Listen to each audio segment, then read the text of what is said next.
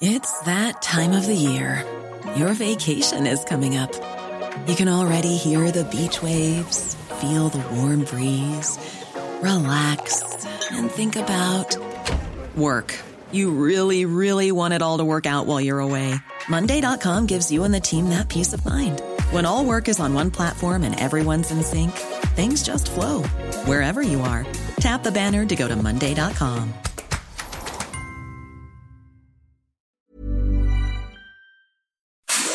Inicia las noticias de la tarde con Jesús Martín Mendoza en Heraldo Radio.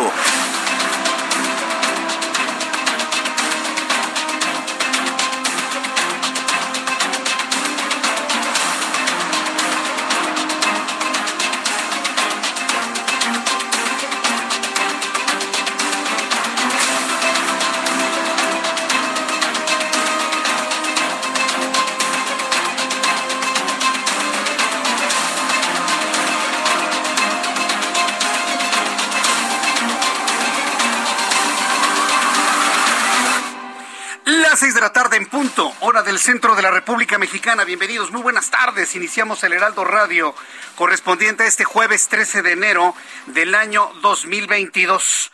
Me da mucho gusto saludarle, súbale el volumen a su radio. Le tengo la información más importante que se ha generado hasta este momento. Bien, pues en este jueves han empezado a fluir los datos de COVID-19 correspondientes para este día. Más adelante le tendré todos los detalles, pero ya tenemos información de que los contagiados el día de hoy son más de 43 mil el día de hoy. Más de 43 mil contagiados hoy. Ayer 44 mil. Fíjese, en tan solo dos días van 87 mil, casi 88 mil contagiados de COVID-19 en nuestro país. Está desatado el COVID. Hoy no fue más que ayer, pero prácticamente fue la misma cifra. Alguien me preguntaba que si eran esos datos más los que suceden o, si se van acumulando. No, no, no son cifras de cada 24 horas. Ayer hubo 44, a eso súmeles los 43 mil del día de hoy. Así que por favor tenga eso muy atento en su, en su, en su cabeza, en su información de todos los días. No es que se vayan sumando casos, son los acumulados de cada día. Entonces, bueno, más adelante le voy a tener los datos completos que da a conocer la Secretaría de Salud aquí en el Heraldo Radio. En este resumen de noticias le informo que por considerar que no tiene sustento técnico ni seriedad alguna, el consejero presidente de INE, Lorenzo Córdoba, descalificó ya el plan de austeridad propuesto por el gobierno federal al INE. Imagínense. El gobierno federal está haciéndole la tarea al INE, así lo podemos hacer nosotros, en una clara eh, invasión de atribuciones del gobierno hacia el Instituto Nacional Electoral. No se lo olvide, el INE no es un partido político ni es un apéndice del gobierno, es un órgano autónomo ciudadano. Y la ley establece que el gobierno federal no puede inmiscuirse en nada de los procesos electorales o consultas populares. Hoy, bajo esa atribución que le da la ley, Lorenzo Córdoba ha desestimado por completo el plan anunciado por Adán Augusto López Hernández, secretario de Gobernación, hoy por la mañana. En un video publicado por el presidente mexicano, el que asegura estar recuperado de COVID, dijo que la venta de Banamex va a beneficiar al país porque es una oportunidad para que el banco se quede en el país con, con algún empresario mexicano. Está en un error, no se está vendiendo Banamex. Citigroup está vendiendo al Banco Mexicano, está vendiendo al Banco Mexicano y no necesariamente podría ser un inversionista nacional, ¿eh? No necesariamente. Le falta información al presidente que debería estar en cama, reposando, no saliendo en videos para decir que no le pasa nada. Está enfermo, está delicado el presidente de la República, se le ve demacrado en el video y desde aquí hay que decirle, ¿sabe qué? Repose en su cama, no pasa nada si no aparece en un video en un día, ¿eh? Pero bueno, allá usted. Nosotros estamos en la obligación de decirle y pedirle y exigirle, porque es el presidente mexicano, que se cuide y que se mantenga en reposo. El presidente mexicano tiene que estar en reposo porque está enfermo de COVID-19 y nadie se recupera en dos días de la enfermedad. Eso también no es preciso por no decir que en realidad es una mentira. Nadie se recupera en dos días de estar enfermo de COVID-19. Con demandas de amparo y un bloqueo en pasado de la reforma, un grupo de estudiantes académicos y trabajadores del Centro de Investigación y Docencia Económica se oponen a una serie de reformas para quitar facultades de decisión al Consejo Académico de este centro de investigación, así como para dejar en manos del CONACIT el nombramiento de la persona que dirige el CIDE. La señora Bulla, pues está muy interesada está muy interesada la señora Bulla en que nadie le haga bulla en la elección de su director en el CIDE. Bueno, pues la señora Bulla está promoviendo una modificación de la cual no están de acuerdo ni maestros ni alumnos del CIDE. Tenemos datos completos de COVID-19 esta tarde. Súbale el volumen a su radio. En estas últimas 24 horas, informa la Secretaría de Hacienda, se han contagiado 43.523 mexicanos. Súmelos a los más de 44.000 del día de ayer. El acumulado en México, 4.257.776 mexicanos contagiados de COVID. Hoy se han sumado a la lista de muertos 148 mexicanos para un total de 300.912. Índice de letalidad de este virus en México, 7.07%. Le informo que la Fiscalía General de Morelos inició una carpeta de investigación en contra del gobernador Cuauhtémoc Blanco por la fotografía donde aparece junto a líderes del narcotráfico. Ya lo investiga la Fiscalía General de Morelos. Hasta este momento la Fiscalía General de la República no ha dicho esta boca es mía, tampoco. Esta tarde Ricardo Salinas Pliego informó a través de su cuenta de Twitter que ha dado positivo a COVID-19, asegurando que se siente bien. En el mensaje escribió lo siguiente, hay que ser valientes y entender que a todos nos va a dar COVID con una vacuna o sin vacuna. No tengan miedo, dice Ricardo Salinas. En eso tiene razón. Omicron de COVID-19 está contagiando a vacunados y no vacunados. Le da igual a Omicron. Le da completamente igual. Y es una gran lección que COVID está dando a la gente que piensa que por estar vacunada puede ser la vida de manera normal. La respuesta es no. Si usted está vacunado con dos o hasta tres vacunas, tiene que cuidarse, mantener la sana distancia, no ir a lugares con gran concentración humana, lavarse las manos, utilizar cubrebocas. La vacuna no le da inmunidad. Y eso, bueno, lo podemos ver en toda la gente que se está enfermando en este momento. La gran mayoría son personas vacunadas. La Corte Suprema de Estados Unidos consideró ilegal la imposición de vacunación anticovid para las grandes empresas emitido por el gobierno de Joe Biden, por lo que los empleadores ya no están obligados a exigir la vacunación contra el coronavirus a sus trabajadores. Vaya revés que le han dado al presidente de los Estados Unidos, Joe Biden, no fructificó su idea de que todas las empresas exijan vacuna a sus trabajadores. Eso finalmente quedó detenido. Mientras tanto, el presidente de Estados Unidos, Joe Biden, anunció que su gobierno, fíjese lo que le voy a informar, ¿eh? pondrá a disposición 500 millones de pruebas COVID gratuitas más y que desplegará nuevos equipos médicos federales ante la expansión de Omicron. ¿Qué significa esto? 500 millones de pruebas gratuitas para las casas de las personas que no pueden desplazarse, más 500 millones de pruebas para quienes quieran formarse en los centros de salud. Mil millones de pruebas anti-COVID en Estados Unidos. ¿Qué significa esto? Que prácticamente por cada habitante hay 2.5 pruebas. Por cada habitante en Estados Unidos, latinos, gringos, asiáticos, afroamericanos, lo que sea, por cada habitante en Estados Unidos hay 2.5 pruebas. ¿Ya me entendió lo que le quiero decir? Que no es verdad de que el problema de la escasez de pruebas sea mundial. Al menos en Estados Unidos no hay escasez de pruebas. Por lo menos en nuestro vecino del norte no existe el fenómeno de escasez de pruebas. Vamos con nuestros compañeros reporteros urbanos, periodistas especializados en información de ciudad. Inicio con mi compañero Daniel Magaña. Adelante Daniel, ¿cómo te encuentras? ¿Qué tal, Jesús Martínez? Muy buena tarde. Bueno, pues nos encontramos recorriendo las calles de la ciudad. Problemas vehiculares en la zona de la calzada Santana, cruces de Sur 24, esto en la colonia Avante. Grupo de personas están bloqueando el tránsito vehicular de esta zona. Ellos, eh, bueno, pues están ya desde hace algunas horas realizando este bloqueo. Generan estos conflictos vehiculares. La vía alterna más cercana, sin duda, es utilizar la calzada de la Virgen, sobre todo las, las personas que abandonan la CTM Culhuacán y pues buscan una vía para trasladarse hasta la zona de la avenida Canal de Miramontes o también hacia la zona de la calzada de Tlalpan. Esta última realidad, la zona de la calzada de Tlalpan, con carga vehicular, pero avanza con regularidad, sobre todo en dirección hacia la zona de Tasqueña. El eh, reporte Jesús Martín.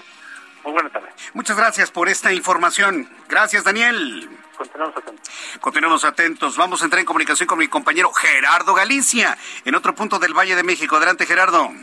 También con otra manifestación, Jesús Martín, excelente tarde, y es el caso del Frente Popular Francisco Villa, que se manifestó ya en, el primer cuadro de la ciudad. Está a punto de culminar su meeting que realizaban justo frente a las oficinas de gobierno de la Ciudad de México. Por este motivo tenemos cierres a la circulación en el circuito del Zócalo. Hay que evitarlo de momento. Sin embargo, esta manifestación está a punto de terminar. Ya las personas comienzan a retirarse, solo queda el equipo de sonido. En breve los elementos de la Policía Capitalina van a reabrir la circulación sobre la avenida 20 de noviembre y parte del circuito del Zócalo. En el que se ha afectado es el que se ubica justo entre 20 de noviembre y las inmediaciones de Palacio Nacional. Habrá que tomar en cuenta, buscar vías alternas y otra de las anteriores que quedó también un tanto afectada fue el eje central por el paso precisamente de esta caravana que ya llegó al Zócalo de la Ciudad de México. Por lo pronto, Jesús Martín, el reporte seguimos muy, muy pendientes. Oye, en estas manifestaciones van guardando sana distancia, están utilizando cubrebocas o no les importa, Gerardo fíjate que no les importa Jesús Martín, cuando van gritando, sencillamente el cubreboca se lo colocan a la altura de la papada o el cuello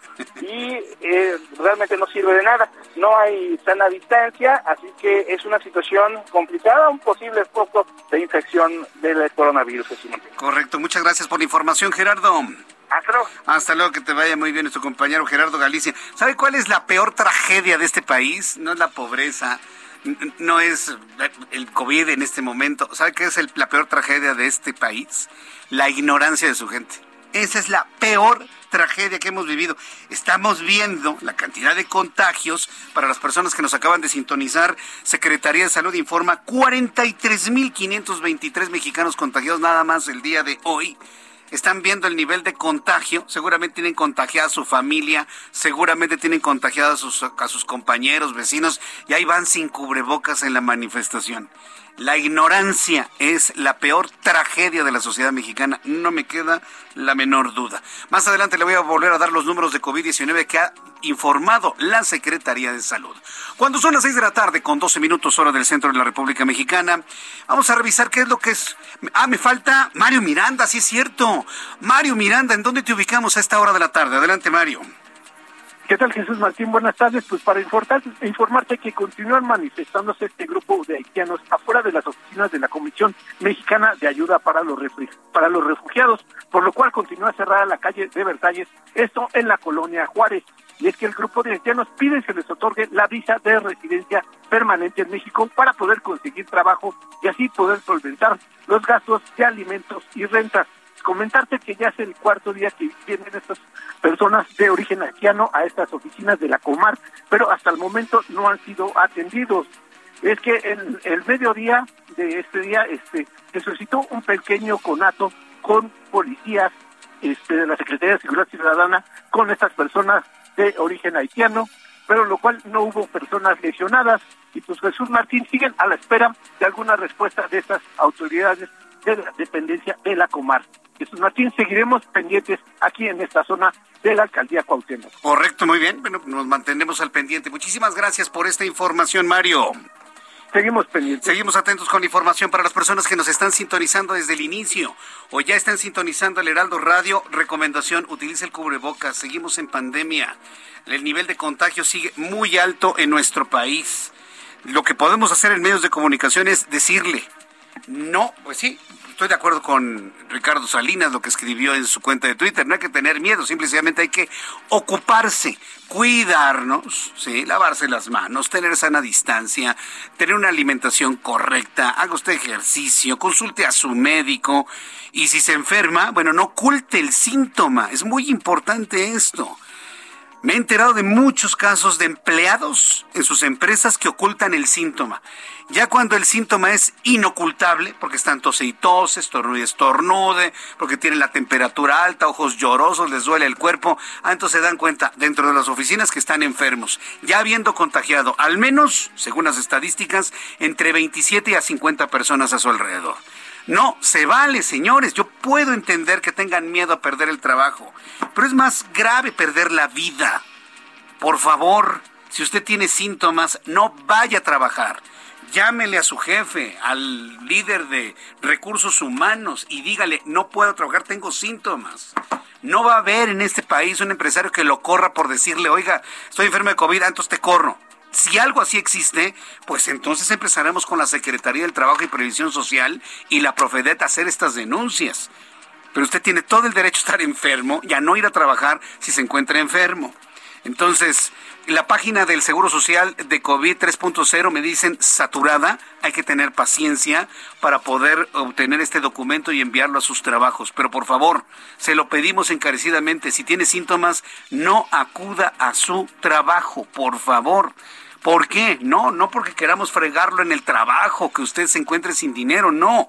Es para romper la cadena de contagios y terminar con este problema del COVID-19 Omicron lo antes posible. ¿Lo hacemos? ¿Me ayuda? ¿Me ayuda a transmitir este mensaje a las personas que usted conoce? Se lo voy a agradecer infinitamente. Vamos a revisar lo que sucedió un día como hoy, 13 de enero, en México, el mundo y la historia con Abraham Arreola. Amigos, bienvenidos. Esto es un día como hoy en la historia. 13. 13 de enero. Estamos a la mitad de enero, ¿pueden creerlo? 1903, el Papa Pío X, o sea, el Papa Pío X, prohíbe el pase de películas en las iglesias y los filmes de contenido religioso. 1914, México, debido a la revolución, suspende los pagos a los países a los que les debía, ¿eh? 1930, Mickey Mouse debuta en las tiras cómicas. 1950, en la Unión Soviética se restablece la pena de muerte. 1969, en Londres, Reino Unido, el grupo británico de rock The Beatles lanza el álbum Yellow Submarine. En 1999, Michael Jordan deja la NBA y les recomiendo el documental El último juego, está bien chido. Además, hoy es el Día Mundial de la Lucha contra la Depresión, la cual es más que un estado de ánimo, es un problema incluso químico de sucesos que ocurren químicos en nuestro cerebro, así que siempre ir con un especialista y las personas que lo padezcan darles todo el apoyo posible. Amigos, esto fue un día como hoy, como hoy, como hoy, como hoy en la historia. Muchas gracias. Gracias, Abraham Arreola. Sí, me, quedó claro que es el día de hoy, sin duda alguna. Oye, pero nos comenta algo muy cierto, ¿eh? Y ya tendremos oportunidad de ir revisando esto eh, sobre los problemas mentales, sobre los problemas de depresión, sobre las afectaciones emocionales, psicológicas, inclusive psiquiátricas que ha provocado este tiempo de pandemia.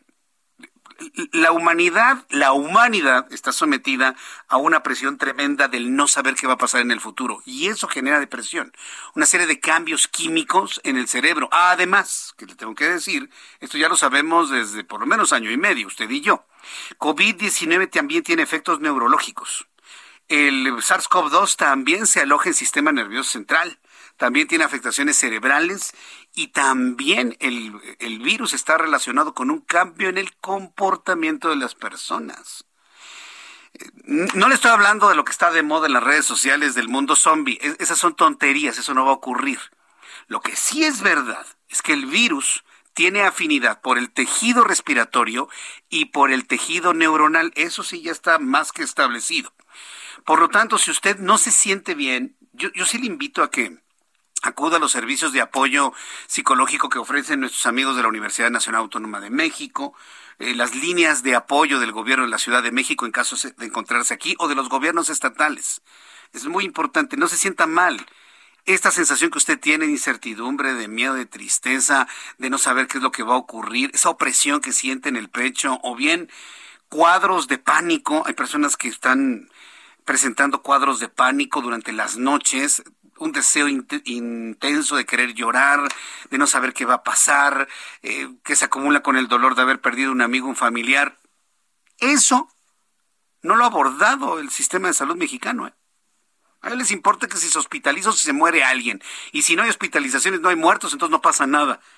Tendremos tarde o temprano, como país, como sociedad, tomar en nuestras manos el tema de nuestra salud mental como un ente general, como un país en conjunto, de los 140 millones de mexicanos que somos. Tardo o temprano lo tendremos que hacer. Y si yo le comento esto es para que lo vaya usted considerando, que, no se sienta solo, no, no es nada más usted. Muchas personas están transitando por cuadros de depresión, por cuadros de tristeza, por cuadros de incertidumbre, por eh, crisis de, pánico. Tenga usted paciencia, esto va a pasar, pero tenemos que poner de nuestra parte. No eh, haciendo las cosas en la vida normal, como ya decía Gerardo Galicia, los hombres que están grite y grite sin cubrebocas en la manifestación, puedo entender sus problemas, pero en pandemia y creo la autoridad no haga absolutamente nada de, oigan, pónganse el cubrebocas, están esparciendo el virus en todos lados. Me, parece verdaderamente inexplicable, por decirlo suavecito.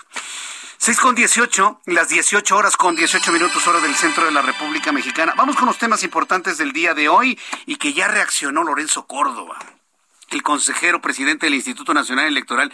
Y es que una de las noticias, asunto del cual le platico en mi columna del día de mañana, ojos que sí ven, no se lo voy a perder, nuestra página web, una de las páginas más leídas, más consultadas en todo México, en la página web del Heraldo de México, www.heraldodemexico.com.mx. Mañana precisamente le escribo sobre esto de lo que ya prácticamente el INE ha visualizado como una invasión de, las atribuciones del INE por parte del gobierno federal. La ley electoral es muy específica. El gobierno federal no puede inmiscuirse ni en procesos electorales ni en consultas ciudadanas. No puede inmiscuirse por ley en lo que hace el Instituto Nacional Electoral.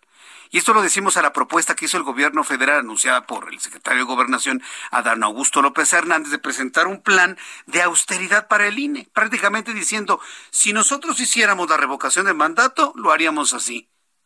Ha reaccionado el consejero presidente del INE, Lorenzo Córdoba, por considerar que no tiene sustento técnico ni seriedad alguna el, eh, el documento presentado por gobernación. Lorenzo Córdoba descalificó el plan de austeridad propuesto por el gobierno federal al INE para supuestamente ahorrar 2.972 millones de pesos y destinarlos a la consulta de revocación de mandato. Bien, pues Vamos a ver qué respuesta hay, seguramente mañana en la mañanera, pero por lo pronto, hoy platiqué con Claudia Zavala, consejera electoral, y me dijo lo mismo. No es atribución del gobierno estarnos diciendo cómo hacer las cosas. Van a recibir el documento, miren, lo van a doblar, lo van a meter en un cajón y van a seguir haciendo el plan de revocación de mandato, el proceso, con el dinero que tienen, con la petición de 1.783 millones de pesos a la Secretaría de Hacienda, y si Hacienda no lo da, lo van a hacer con lo que se tengan y con lo que alcance. Pero de que va a haber revocación de mandato ha considerado el propio INE que sí lo habrá, sí lo van a hacer. Más adelante vamos a tener al consejero. Podríamos en un momento dado buscar, yo buscaría a Ciro Murayama para que me dé un punto de vista sobre este asunto, ¿no?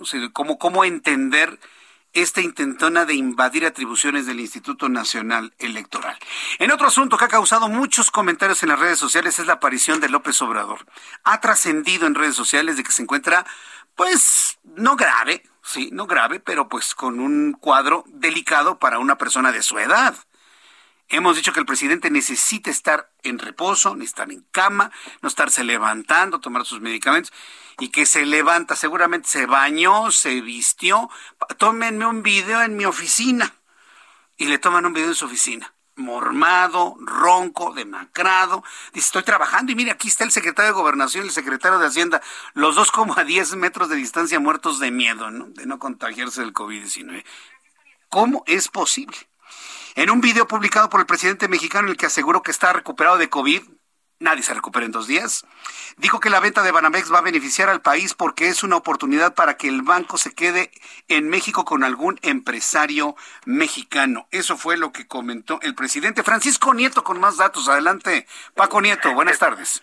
Jesús Martín, ¿qué tal? Muy buenas tardes. Y hoy, hoy el presidente Andrés Manuel López Obrador eh, subió a sus redes un video, esto fue como a las dos de la tarde, en donde propuso mexicanizar la venta de Banamex y respaldó el interés de compra de Ricardo Salinas Pliego, de Carlos Slim, de Carlos Jan González y también de José Javier Garza Calderón, que radica en Nuevo León. El presidente explicó que este es un tema que solamente compete a eh, Citigroup, que no tiene nada que ver el gobierno mexicano y bueno pues deseo que pues que Banamex regrese nuevamente a, a, a, a, México que pues era parte de, de la tradición bancaria este banco y bueno pues explicó que eh, se tratará de vigilar lo que suceda con esta compra para que también se puedan pagar los impuestos que esto se, de esto que esto se derive y bueno pues esto fue parte de lo que dijo el presidente en este video después de cuatro días de COVID. Correcto, muchas gracias por la información Francisco Nieto, te envío un fuerte abrazo, gracias. Buenas tardes. Hasta luego, buenas tardes. Está confiando el presidente López Obrador que se quede con un empresario o un grupo de empresarios mexicanos, pero hay que descartar que el Citigroup pueda ofrecerlo a una firma estadounidense también que tenga una mayor liquidez, una mayor posibilidad. Suenan varios grupos estadounidenses para quedarse con el Banco Nacional de México, inclusive un brasileño. Voy a ir a los anuncios y regreso enseguida con más noticias aquí en el Heraldo Radio. Escuchas a Jesús Martín Mendoza con las noticias de la tarde por Heraldo Radio, una estación de Heraldo Media Group. Escucha las noticias de la tarde con Jesús Martín Mendoza. Regresamos.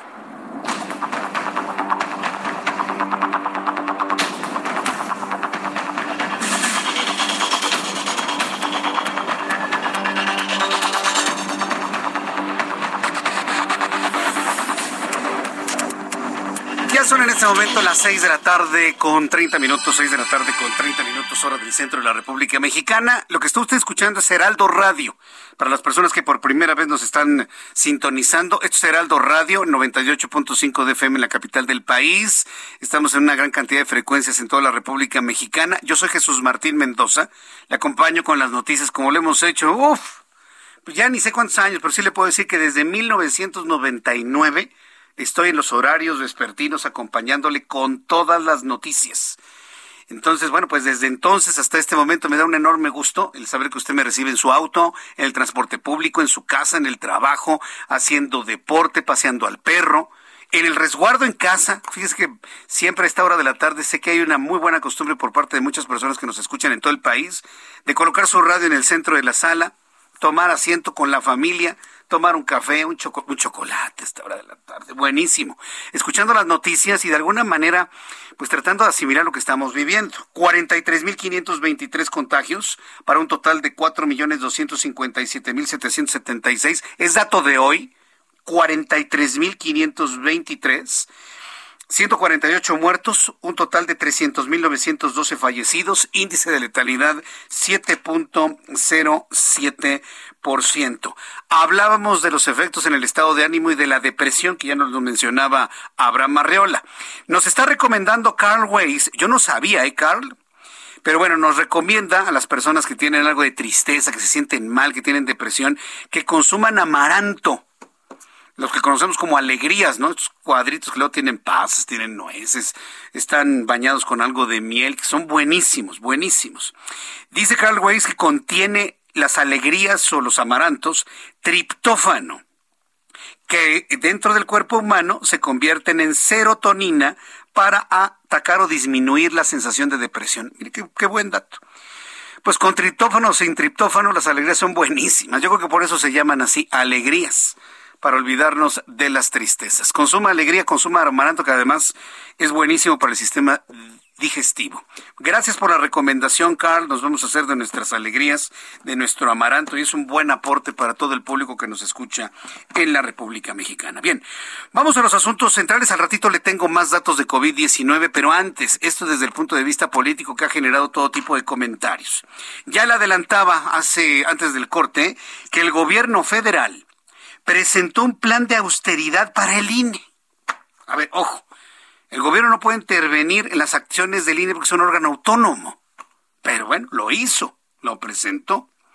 El objetivo de ese plan que anunció el secretario de Gobernación es para que pueda eficientar su gasto con base en medidas de austeridad y así cumplir con su obligación para la realización de la revocación de mandato con el presupuesto que le asignó la Cámara de Diputados otra trampa para el INE, ¿no? Porque no saben perfectamente bien que no tienen atribuciones para hacer eso, pero buscan mediáticamente demostrar, miren, ya vieron cómo el INE gasta dinero en lo que no, Ya vieron cómo gastan dinero en lo que no podemos reducir su gasto y hacerse de más de dos mil millones de pesos para poder hacer este y otras actividades. Vamos a escuchar cómo lo anunció esta mañana el secretario de Gobernación, Adán Augusto López Hernández. Nosotros desde ahora sostenemos que el presupuesto público de la federación pues está muy comprometido, hay que garantizar los programas sociales, hay que garantizar el gasto en salud, en gasto, el gasto en educación.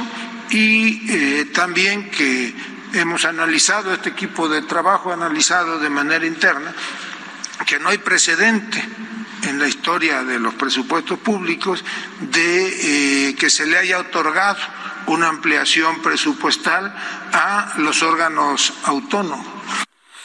Esto fue lo que comentó Adán Augusto López. Mire, si quiere vamos a verlo desde el punto de vista positivo, ¿sí? para que luego me digan que nada más veo siempre el negrito en el arroz. Vamos a pensar que lo hicieron de buena lid, decir, mira, Inés, si tú recortas aquí, recortas acá, puedes tener este dinero y podemos hacer el proceso sin necesidad de que se te otorgue más recurso económico. Vámoslo pensando. Pero ¿cuál es la reacción del Instituto Nacional Electoral? Vamos con la primera reacción que es de Ciro Murayama, consejero del Instituto Nacional Electoral. ¿Sabe qué fue lo que dijo Ciro Murayama? Que ese plan de austeridad que presentó el gobierno federal para el INE raya en lo ridículo, dijo Ciro Murayama al pretender que se reduzca el gasto del instituto en arrendamientos de locales de atención ciudadana para tramitar la credencial para votar y que esta propuesta, en vez de austera, puede terminar en un austericidio. Fue lo que comentó Ciro Murayama, consejero del INE. Aquí su voz. Hoy en su mañanera el gobierno propuso un plan de austeridad para que el INE reduzca gastos. Entre lo que proponen es que dejemos de pagar arrendamientos. ¿Qué es lo que renta el INE? Casi 800 locales como este, módulos para que la gente tramite su credencial para votar. En estos módulos hay equipos de cómputo para capturar tus datos, hay cámaras de alta calidad para tomar tu foto, hay equipos para tomar tus huellas y nadie falsifique tu credencial. Como se ve, la austeridad malentendida puede devenir en austericidio. ¿Qué significa austericidio? Que por el ahorro deje de operar el instituto. Eso significa austericidio. Es que, muera finalmente, ¿no? Por austeridad que algo muera.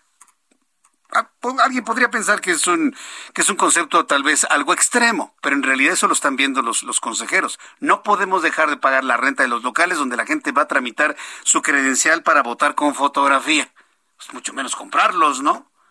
Imagínense que el INE dejara de tener sus oficinas de emisión de credencial para votar con fotografía en Chiapas.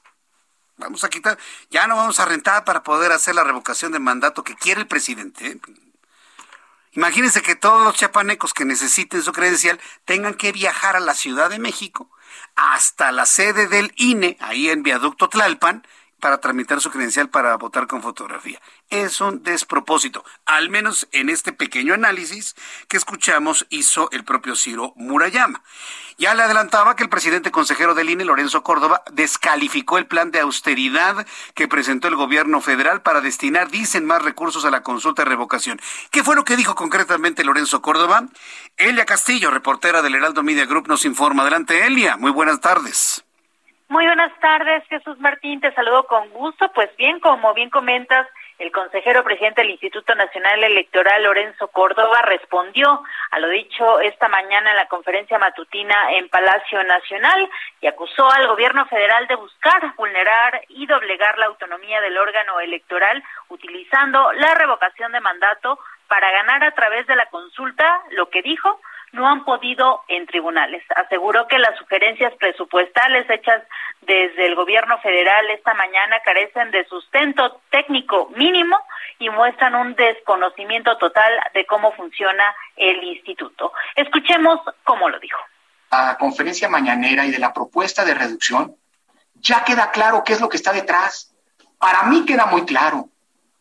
Lo que se está pretendiendo es utilizar la revocación de mandato para ganar lo que no se ha ganado en tribunales, lo que una y otra y otra y otra vez sistemáticamente el INE ha ganado en tribunales. Es decir, lo que está en juego es doblegar al INE en la defensa que ha hecho de los derechos de los trabajadores y de, los, de las prerrogativas, sin duda. Jesús Martina, Jesús Martín, te comento que esto fue luego de ser cuestionado por el presidente nacional del PRD. Estas declaraciones las dio en el contexto de un webinar que organizó la fracción parlamentaria del PRD en la Cámara de Diputados y la dirigencia del partido. Además señaló que si el INE tomara en cuenta estas eh, sugerencias presupuestales hechas desde el gobierno federal estarían violando a la sentencia del Tribunal Electoral del Poder Judicial de la Federación y también la resolución de la Suprema Corte de Justicia de la Nación. Escuchemos parte de lo, que dijo al respecto. La verdad es una gran cosa lo que está ocurriendo, porque está evidenciándose qué es lo que está detrás. Un intento de vulnerar la autonomía de una autoridad que la ha ejercido, la ejerció con el gobierno anterior, la ejerce hoy igual y la ejercerá mañana con quien venga, así como su independencia.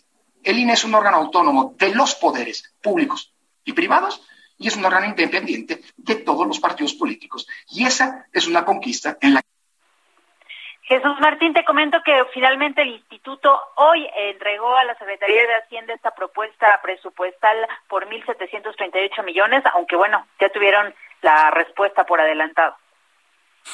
Bien, pues vamos a ver qué es lo que dice mañana el secretario de Gobernación en su conferencia matutina, porque vaya, finalmente la respuesta fue clara y contundente por parte del consejero presidente del INE. Muchas gracias por la información, Elia.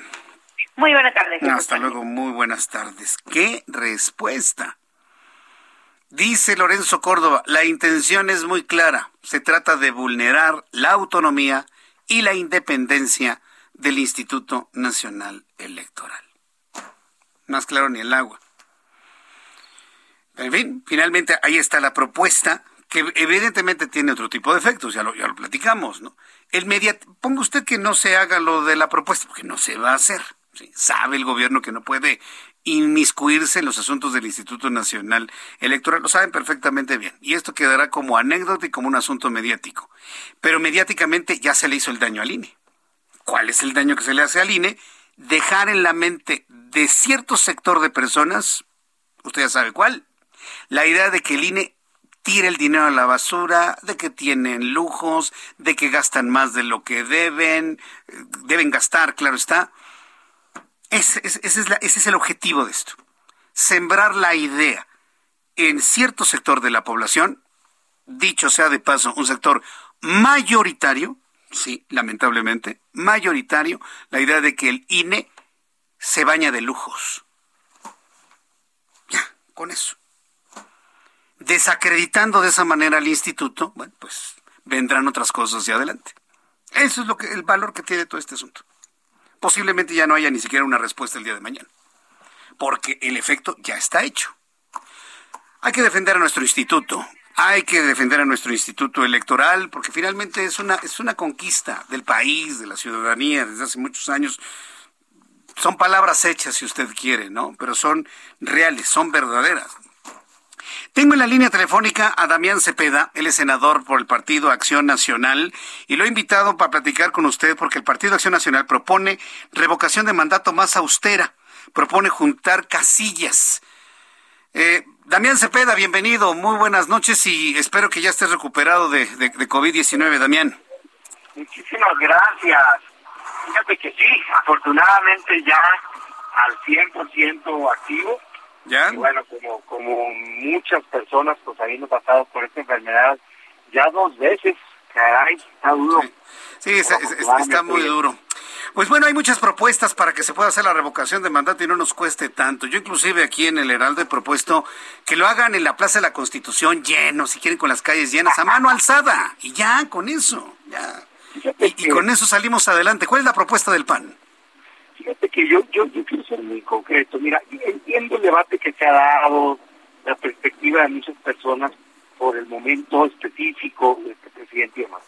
Yo quiero arrancar diciendo que creo que es una muy buena idea, es un gran avance que los mexicanos nos empoderemos frente al gobierno. O sea, quítale a Andrés Manuel López Obrador. Cualquier gobernante debe de saber que si no hace bien su trabajo lo podemos quitar los ciudadanos. A mí eso me da gusto, ya lo he dicho antes, imagínense Javier Duarte a mediados de sus sexenios si no hubiera sido bueno quitarlo. Claro que sí, y hubiéramos evitado mucho daño a Veracruz o César Duarte en Chihuahua o Borges en Quintana Roo y presidentes de la República también. Entonces, yo creo que es una buena idea que tengamos ese derecho de los ciudadanos. Y no solo yo, ahora acabo de ver una encuesta hace dos, tres días publicada, donde le preguntan a los mexicanos si creen que para este o para cualquier presidente es correcto que nos puedan consultar si se quita un gobernante y el 83% de la gente contesta que sí. Entonces, me parece que mal hacemos en criticar la herramienta. O sea, yo, lo personal, me da gusto, creo que les da miedo a los gobernantes. Yo me acuerdo cuando andábamos debatiendo el tema, me decían, es que mañana van a querer que a gobernadores, pues claro, ojalá, qué bueno, ojalá y quitaran a muchos malos que tenemos. Pero lo que sí es cierto es que no tiene por qué costar tanto. Ahí sí estoy de acuerdo. O sea, me parece que este cálculo que se hizo de es que va a costar tres mil y pico millones, no tiene por qué costar tanto. Y la consulta popular costó cinco veces menos, la revocación de mandato se parece más a una consulta popular que a una elección. El problema es que se ha obligado por la ley al INE a cumplir ciertos requisitos que evitan que se pueda hacer más barato, porque hay que cambiar la ley. Pues Yo lo dije desde el inicio y la propuesta concreta es esta. Permitirle al INE que junte en una sola casilla todas las casillas que están en un mismo lugar. Déjame explicarme. Cuando hay zonas muy concurridas, hay casillas contiguas. La A, la 1, la A, y se dan muchas. Cada una de esas tiene una mesa directiva, cuesta dinero. Si tú las juntas en un solo lugar, te ahorras muchísimo dinero. Y más aún, la segunda parte es si permites que hasta tres casillas que estén cercanas las pueda juntar el INE, no tienen que ser las tres, pueden ser dos o tres, vas a lograr que se ahorre un dineral, más de la mitad. A ver, eh, eh, Damián, te voy a interrumpir aquí en este punto. Podemos entender lo que es la practicidad, pero, eso lo entiendes tú como, como político, como integrante de un partido político, lo puedo entender yo como periodista o el público que nos escucha a través de esta señal por su nivel de preparación. Pero hay personas que no lo entendieron, por ejemplo, en lo de la revocación de mandato, eh, perdón, en lo de los juicios para actores políticos del pasado, que se quejaron que porque la casilla se las movieron y tenían que caminar una cuadra más. Y ese argumento sirvió para el discurso político, decir, nos movieron las casillas, por eso la gente no encontró su casilla, por eso no fueron a votar, por eso participó nomás el 4%. Ya, ya esa historia ya me la conozco, ¿eh? ya nos la conocemos mucho. Yo creo, primero, que ese fue un pretexto. O sea, la consulta popular fue un fracaso porque era una farsa. O sea, e, eso sí es un absurdo preguntarle a la gente nada, o sea, porque no decía ni nombres. si hubiera contestado la gente que sí, que los van a meter a la cárcel por aclamación, si hubiera pues contestado que no, que los van a exonerar aunque haya pruebas, era un absurdo. Pero preguntarle a los mexicanos si quieren que un mal gobierno salga no es un absurdo, es empoderar a los mexicanos. Y si juntas las casillas, nos tenemos que acostumbrar, nos va a llevar tiempo pero para eso están los spots del INE que pueden informar, oye, pregunta dónde está tu casilla, mira, se juntó acá, y si la gente quiere saldrá a votar, y si no, no votará. Yo por eso veo muchos esfuerzos en criticar la revocación, y yo digo, oye, este, particularmente la oposición, mi mensaje es el siguiente, si nosotros creemos que México está mal gobernado, yo, Alianza de la Senador, creo que está pésimamente gobernado. O sea, tenemos más de 50 millones de mexicanos que no les alcanza para comer y gastos básicos, 15 millones de mexicanos nuevos que no tienen servicios de salud para un total de 35 millones, hay más violencia que nunca, persecuciones, división, y no lo queremos quitar, no, yo sí los quiero quitar. Si puedo legalmente quitar como el gobierno, lo quiero hacer. Y dicen, es que no vamos a ganar, pues sé demócrata, acepta el resultado si no ganas, pero lucha por cambiar tu país. Yo nunca he sabido que se cambie un país sin luchar. O sea, ahí estuvo bueno de solo poner tweets, pues. Necesitamos salir a la calle, dar el debate. Imagínate el debate interesante por todo México, decir, ellos van a decir que es un buen gobierno, tú vas a decir, no, estamos peores en educación, en economía, hay que dar la batalla. También estoy totalmente de acuerdo contigo, y, y, en el concepto estamos todos de acuerdo, pero ¿sabes lo que le está faltando a la oposición? Le está faltando un líder. Carácter. No, no, le está faltando, no, le está faltando un líder. Un líder, un hombre o una mujer que sea seguido por esos millones de mexicanos, porque así es como está operando el actual gobierno. No es Morena, es Andrés Manuel López Obrador. Él es el líder al que sigue mucha gente, no el partido político. Y Hay que perderle el miedo. ese, es mi, mensaje. Hay que atrevernos a salir a luchar y nos va a servir de organización de cara al 24. Yo creo que vale la pena luchar por ello. Hay que buscar esos liderazgos también para apoyar esto, ¿no? De acuerdo contigo. Pero sí estoy de acuerdo que no tiene por qué costar mucho. Ahora, ah, hay que poner en perspectiva las cosas. Sí. Aún con el costo que el INE sacó al principio, que de efecto es muchísimo. Sí, está muy alto. Esta, esta propuesta de hacerlo más barato, pero aún en ese caso es el equivalente a menos de lo que nos cuestan dos días, dos días del presidente López Obrador en el poder, tan solo con lo que pide de deuda pública. Entonces, agua, ¿eh? Porque tenerlo en el poder nos está costando un dineral al país. Entonces, yo lo que digo hagámoslo más barato. Aquí está una propuesta que puede bajar, cuanto menos a la mitad, y, e incluso hasta un tercio. Hagamos menos casillas y salgamos y hagamos un ejercicio democrático ojalá y lo entienda así el Instituto Nacional Electoral, pero mira, ya, en estos tres años ya he visto cómo funciona todo eso. Si lo hacen más barato, van a decir, ah, pues no fue toda la gente necesaria, porque como redujeron el presupuesto, pues no hubo las casillas suficientes, no hubo la promoción suficiente, no hubo la difusión suficiente, no ah, ya sabes, ¿no? Eso, eso va a terminar sucediendo, Damián. Pero la promoción tiene que ver con los spots, y los spots van a inundar los spots de montajes de la revocación de mandato. Eso sí. Va a tener cómo promover, eso no es dinero. Digo, sí significa dinero porque pues, no pagan, de verdad, le quitan el tiempo pues, a los radios y los Pero no es el costo de la revocación, esa es la manera de difundirlo. Entonces yo creo que se puede. Así está la ley de consulta popular, quiero que sepas. Por eso es esta idea. Yo lo había propuesto basado en la ley de consulta popular y sí creo que no se aplicaría a rajatabla, sino en los lugares donde se sea sensato juntar, puedes juntar. Hoy una zona rural donde juntar significa que vayan kilómetros, pues claro que no lo vas a hacer, pero una zona urbana donde en lugar de que te quede una cuadra significa que te queda a ocho cuadras, adelante, hombre, se puede hacer con tal de que se haga un proceso positivo. Bueno, pues ahí está la propuesta. Este, yo, imagino que en este momento el INE debe tener oídos abiertos a todas las propuestas. Y bueno, pues estaremos en comunicación, estimado Daniel Cepeda. Qué bueno que ya te encuentras bien después de. ¿Sabes qué? sí, dime, también. Eh, porque, perdón, yo pongo estas ideas para buscar el cómo sí, hombre, porque parece que todo el debate está en el cómo no. Y es muy lastimoso que una herramienta que empodera al ciudadano, todo el debate sea de dinero, pues. ¿Me entiendes? Cuando debería ser. En esa parte de acuerdo. si está bien o mal gobernado el país, que para mí está pésimo. Y bueno, por los buenos deseos, muchas gracias. Ya recuperado. Un fuerte abrazo, Damián Cepeda. Nos saludaremos en una oportunidad futura. Gracias, Damián Cepeda. Abrazote, saludos. Abrazote, que te vaya muy bien. Senador del Partido Acción Nacional, con una propuesta enfocada en el cómo sí y no como no el cómo no. Está bien, o sea, en principio está perfectamente bien. La parte que, bueno, rescato toda la entrevista, pero lo que me parece muy valioso que comenta el senador Damián Cepeda, y que lo podría, debería de secundarlo cualquier político, cualquier senador, diputado de cualquier partido, es que estos ejercicios, inclusive los procesos electorales, nos deberían costar menos. O sea, nuestro instituto electoral nos debería costar menos. ese es el inicio de todo. Lo hemos hablado en muchas ocasiones estos procesos deben costar menos dinero. Cuestan menos en Estados Unidos. Ya con eso le digo todo. Los procesos electorales federales cuestan menos en Estados Unidos que en México.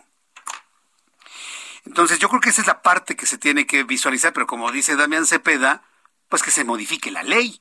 Entonces, chamba, señores diputados, chamba, chamba, señores este, integrantes del INE, ver de qué manera pues todo este aparato, con todas sus consultas y elecciones, pues cuestan menos, ¿no?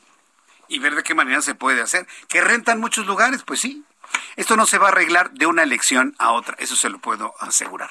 Son las 6.53, las 6.53 horas del centro de la República Mexicana. Gracias por sus comentarios. Varias personas les interesó el tema del Día Mundial contra la Depresión, ¿eh? que es el día de hoy, 13 de enero. Eh, que por cierto, hablando de ese asunto, sí, al ratito le voy a platicar cuál es el día más depresivo, triste del año precisamente yo creo que por eso se conmemora este día en estos días, el Día Mundial contra la Depresión, porque estamos muy cerca a llegar al día más triste del año, según algunos psicólogos, según eso.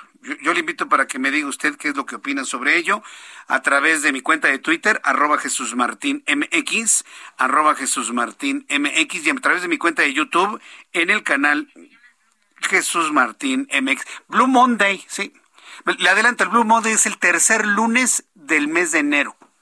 Tercer lunes del mes de enero.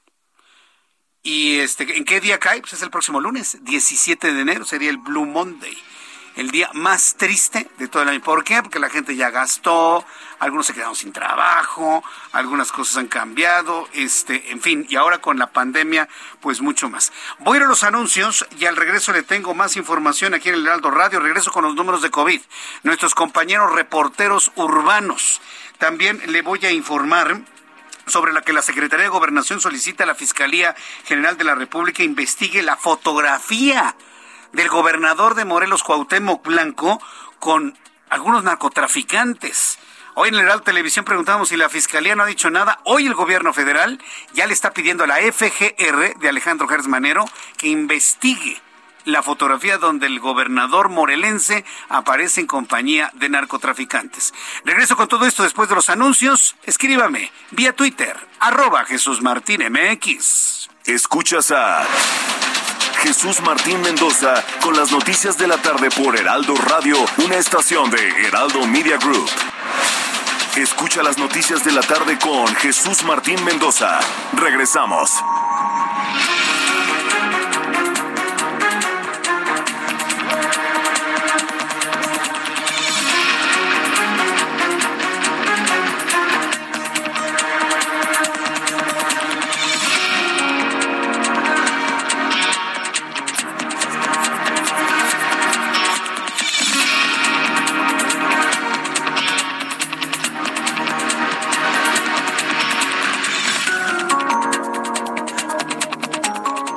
Siete en punto, hora del centro de la República Mexicana.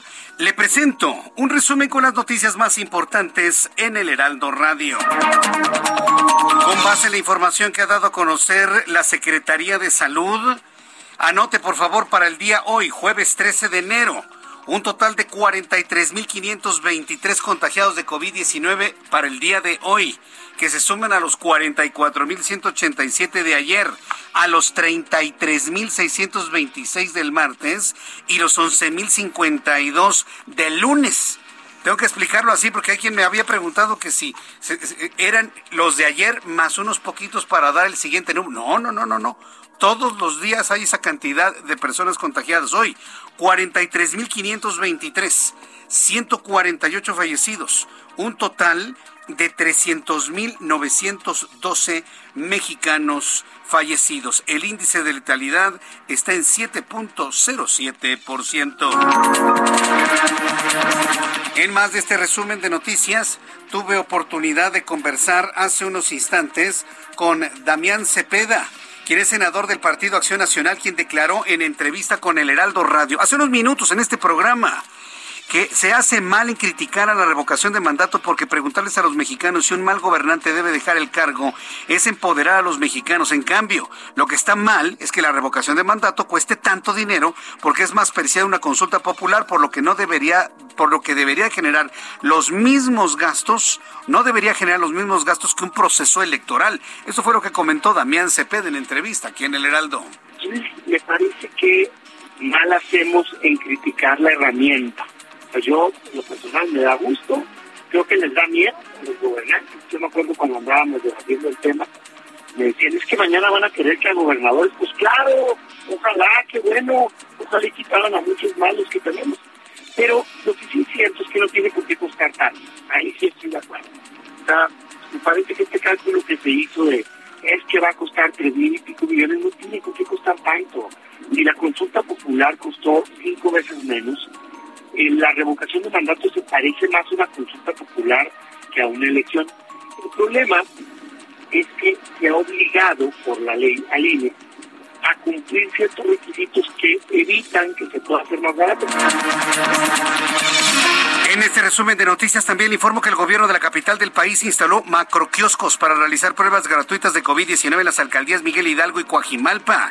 En Miguel Hidalgo estará en el Parque Salesiano con el fin de atender la alta demanda. Qué bueno que ya se instaló un macroquiosco en Miguel Hidalgo. El horario de atención será de lunes a sábado de 9 de la mañana a 1 de la tarde.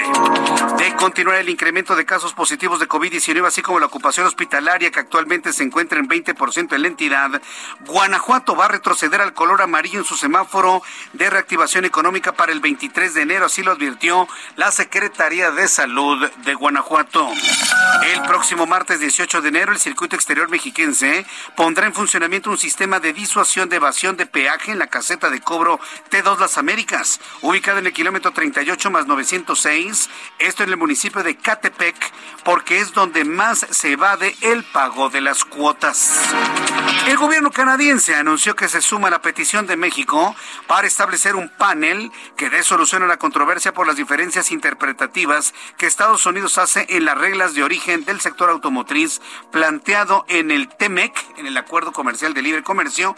Mary Ng, ministra de Comercio de Canadá, aseguró que no son conscientes de las acciones de Estados Unidos conforme a lo acordado entre las tres naciones. Ya Canadá tiene dudas de cómo está funcionando el acuerdo comercial de Norteamérica.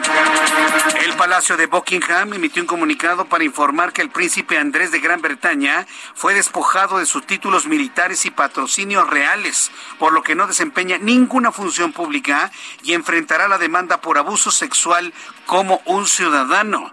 El príncipe Andrés, o bueno, el señor Andrés, si ya fue degradado no tengo por qué decirle nadie príncipe, ¿no? Bueno, el señor Andrés a partir de hoy ya no será nombrado Alteza por ningún habitante del Reino Unido.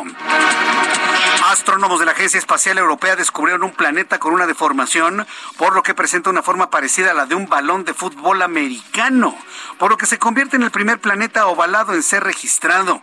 El cuerpo celeste fue denominado WASP 103b y es casi dos veces más grande que Júpiter. Ya sé lo que me va a decir usted. En la escuela me enseñaron que la Tierra era ovalada. La Tierra no es ovalada, es en principio esférica, pero efectivamente existe una menor distancia entre polo y polo que entre dos puntos del Ecuador. Eso es definitivo, pero es por unos cuantos kilómetros. Pero en realidad es una esfera. Lo que se descubrió allá en los confines del universo es verdaderamente un planeta con forma de balón de fútbol americano.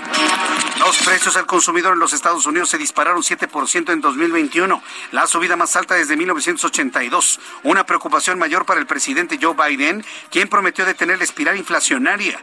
Los precios de la energía subieron 23.3%, los de los alimentos subieron 6.3% según el índice CPI divulgado por el Departamento del Trabajo.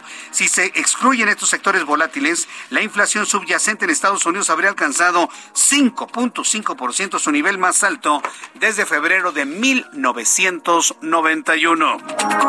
Son las noticias en resumen. Le invito para que siga con nosotros. Le saluda Jesús Martín Mendoza.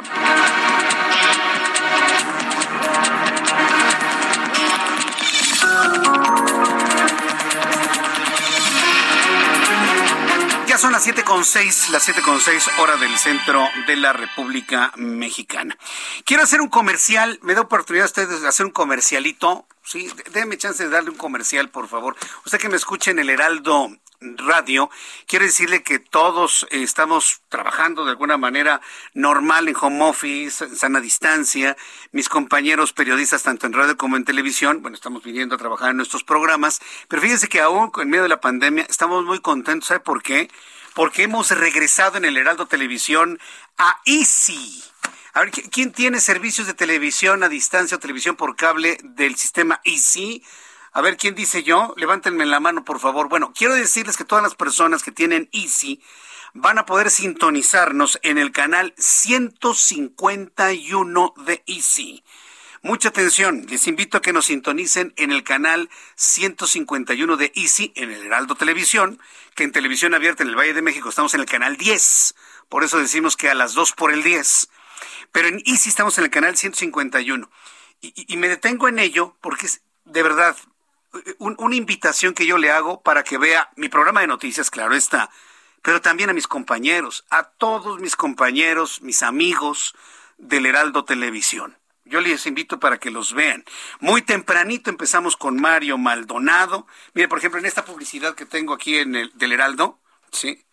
Eh, en YouTube la puede ver. Aquí es donde estamos anunciando que estamos ahora en el canal 151 de Easy. Todos los que le acompañamos, Darío Celis, Salvador García Soto, Mario Maldonado, Fernanda Tapia, Adela Micha, Adriana Delgado, Blanca Becerril, Javier Solórzano, eh, Alejandro Cacho, y acá en esta parte su servidor, Jesús Martín Mendoza. Esta gran plana de periodistas la acompañamos en el Heraldo Televisión todos los días, desde la mañana hasta la noche, con la mejor información, los mejores programas de análisis, de entrevistas, de entretenimiento. Así que bueno, pues yo le invito para que nos vea. Canal 151 de Easy. Es más, ya váyalo programando mientras me escuchen la radio. Vaya programando su canal 151 ahí en su sintonizador para que no deje de vernos y haga de este canal televisión su compañía de todos los días. ¿Me ayuda usted? Bueno, le invito para que se lo comente a todas las personas que usted conoce, a sus amigos, familiares, a todos absolutamente. Heraldo Televisión, Canal 10 en el Valle de México, 151 de Easy. Lo espero mañana y le invito para que me envíe un mensaje a través de mi cuenta de Twitter. Bien, vamos con nuestros compañeros reporteros urbanos, periodistas especializados en información de ciudad. Daniel Magaña, no, ¿quién? Gerardo Galicia, perdón. Gerardo Galicia, gusto en saludarte. Buenas noches, adelante. El gusto es nuestro, Jesús Martín. Excelente noche y ya tenemos buenas noticias en materia de vialidad en el primer cuadro de la ciudad. Se han retirado por completo los manifestantes eh, que estaban justo en el circuito del Zócalo y por ese motivo ya se puede utilizar prácticamente en su extensión, al igual que la avenida 20 de noviembre. Y de hecho, el avance sobre avenida Pino Suárez es bastante, bastante rápido. De momento, el punto conflictivo lo van a ubicar llegando y se salga, pero es únicamente por operación de semáforos y el cruce constante de algunas personas que ya comienzan a retirarse de la zona centro de la capital. Únicamente habrá que manejar con precaución en ese crucero, pero en general, en la zona centro ya tenemos un muy buen avance. Habrá que únicamente no exceder los límites de velocidad. Y de momento, Jesús Martín, el reporte. Muchas gracias por la información, Gerardo Galicia. Hasta luego. Hasta luego, que te vaya muy bien. Daniel Magaña, gusto en saludarte. ¿En dónde te ubicamos a esta hora de la tarde?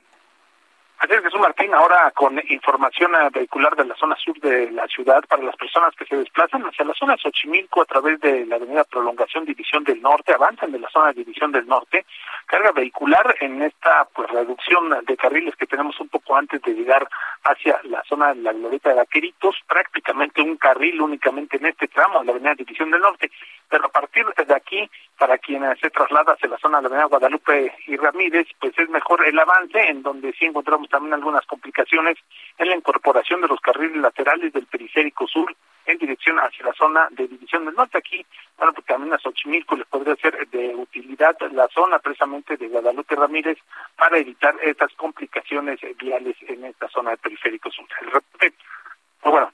Muchas gracias por la información, Daniel Magaña. Mario Miranda, me da mucho gusto saludarte. ¿En dónde te ubicamos a esta hora? ¿Qué tal, Jesús Martín? Buenas noches. Pues nos encontramos en Avenida Paseo de la Reforma y el Eje 2 Florencia, exactamente en la glorieta del Ángel de la Independencia. Le informamos a los amigos automovilistas que circulan sobre Paseo de la Reforma que encontrarán en estos momentos realidad aceptable en dirección a la glorieta de La Palma o bien a la Avenida Hidalgo. En el sentido opuesto sobre Paseo de la Reforma, en dirección al Auditorio Nacional o al, o al anillo periférico, encontraremos rezagos en la realidad, y esto debido a la operación de la luz roja en los semáforos. El circuito interior de reforma a Benjamín Franklin presenta carga vehicular. En el sentido opuesto, en dirección a Marina Nacional, encontraremos buen avance. Jesús Martín, seguimos pendientes. Muchas gracias eh, por la información, Mario Miranda. Buenas noches. Hasta luego, muy buenas noches. Así nuestros compañeros reporteros están en todos lados para informarle por dónde sí y por dónde no debe circular. Son las siete con doce, siete con doce, hora del centro de la República Mexicana. Bien, para las personas que nos acaban de sintonizar en otras partes de la República Mexicana, Secretaría de Salud dio a conocer hace cosa de una hora, hora con diez minutos, los datos de COVID-19 correspondientes para este jueves 13 de enero. Mucha atención, por favor. Hoy, en las últimas 24 horas, se han contagiado 43.523 mexicanos más de los de ayer. Más de los de ayer. Para un total de 4.257.776 de manera acumulada. En las últimas 24 horas se reporta la muerte de 148 personas más para un total oficial de 300.912 mexicanos. Mire, yo sé que cuando digo la cifra de 300.912 mexicanos, pues ya como que nos quedamos con el número. Pero y otros me dicen, ay, la cifra es dos veces más alta. Mire, dos veces más alta es, es, tremendo, ¿no? Pero simplemente 300.912 mexicanos muertos, imagíneselos enfrente de usted. Imagínese. Le, voy a poner un ejemplo espantoso, pero es que tenemos que normar criterio y no perder la capacidad de asombro de lo que estamos hablando. Póngase en medio del Estadio Azteca, ahí en el punto central de la cancha. Imagínense el Estadio Azteca lleno, lleno. Ah, bueno. Imagínense que todos estén muertos. Tres veces. Ah, bueno. Así ya se da usted una idea. ¿Ha ido al Estadio Azteca a un concierto, a un partido de fútbol? ¿Ha visto cómo se ve impresionante la grada llena? Ah, bueno, imagínense los todos muertos. Tres veces. Ah, ese es el número de personas que han muerto oficialmente en México. Oficialmente. Si esto ya lo duplicamos o lo triplicamos, no, bueno. Ahí es donde aparece la capacidad de asombro. Cuando se hacen este tipo de, ejemplos. Y es parte de la información. O sea, no, no le estoy mintiendo ni estoy exagerando, a menos de que la señorita que no sabe leer diga el próximo miércoles, ah, este Jesús Martín no dijo algo falso, pero exagera, ¿no? No, no exagero. Ahí están las cifras y ahí está en comparación de dónde caben 300 mil personas que han perdido la vida lamentablemente en nuestro país.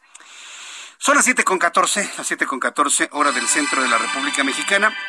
El presidente de México, Andrés Manuel López Obrador, aprovechó en su mensaje, este que se ha criticado mucho en las redes sociales. ¿Por qué? Porque debe estar en reposo, debe estar en cama, que le lleven su té, si quiere que le pongan el, el vapor, lo, volvió a decir, fíjese. El presidente también aprovechó para asegurar que se encuentra recuperado del COVID y que al no presentar síntomas graves venció la enfermedad utilizando paracetamol que le pusieron Big Vaporub. Le voy a cobrar el comercial ya Bueno, Big Vaporub, miel con limón para el ardor de garganta y con caricias. No, yo creo que ya estaba ya es en otro tono, ¿no? El comentario, ¿no? Porque no se necesita miel con limón, se necesitan medicamentos que le indique su médico, por supuesto. El Ejecutivo Nacional dijo que Omicron podría ser el final de la pandemia. Eso no lo dice él, eso lo dicen quienes saben. Porque infectarse de esta cepa es equivalente a una gripe y no conlleva muchos riesgos, dice el presidente. ¿Quiere usted escucharlo? ¿Lo, tenemos? A ver, se lo voy a presentar, ¿eh? Súbale el volumen a su radio para que escuche cómo utilizó el VIC Vaporrup el presidente de México. Eh, ya no tengo síntomas eh, que me puedan preocupar y no he tomado eh, medicamentos especiales, pero yo con paracetamol y aunque se rían mis eh, adversarios, cuestionan al doctor Alcocer porque dijo que va porro, pues sí. Bueno, esos remedios y miel para la garganta con un poco de limón y con eso sale uno eh, adelante. Además, no están de más las caricias. ¿eh? bueno, yo ya, yo ya no voy a preguntar qué tipo de caricias, ya, eso ya es otra, harina de otro costal. Pero mire, este, puede resultar así como que dominguero todo este asunto, ¿no? Yo sí le quiero recomendar que si se siente mal, acuda a su médico. Acuda a su, y su médico le va a indicar lo que usted debe, debe tomar. Eh, si le indica que le pongan en el pechito Big Rub, ¿sí? Pues este, le voy a decir una cosa, ¿eh? Para que vea usted que todo esto que escuchamos, pues, yo lo pongo en duda. Porque si le hacemos caso a la recomendación de nuestras abuelas, de nuestras mamás, de, nuestras, de, nuestra esposa en este caso, si yo me pongo Big Rub, perdón por el comercial, pero es que se convirtió en noticia, ¿no? Si yo me pongo esta, esta combinación de vaselina con aceites esenciales de eucalipto, alcanfor y demás, ¿qué es lo que sucede? Es una sustancia que lo que hace es sacar calor del cuerpo. Si usted se pone, por ejemplo, alcohol, se pone alcanfor, eucalipto en la piel, va a sentir, le da una sensación de frescor. ¿Está de acuerdo? ¿Por qué sentimos el frescor? Porque se escapa el calor y automáticamente esa parte se enfría. Ese es el efecto que tiene.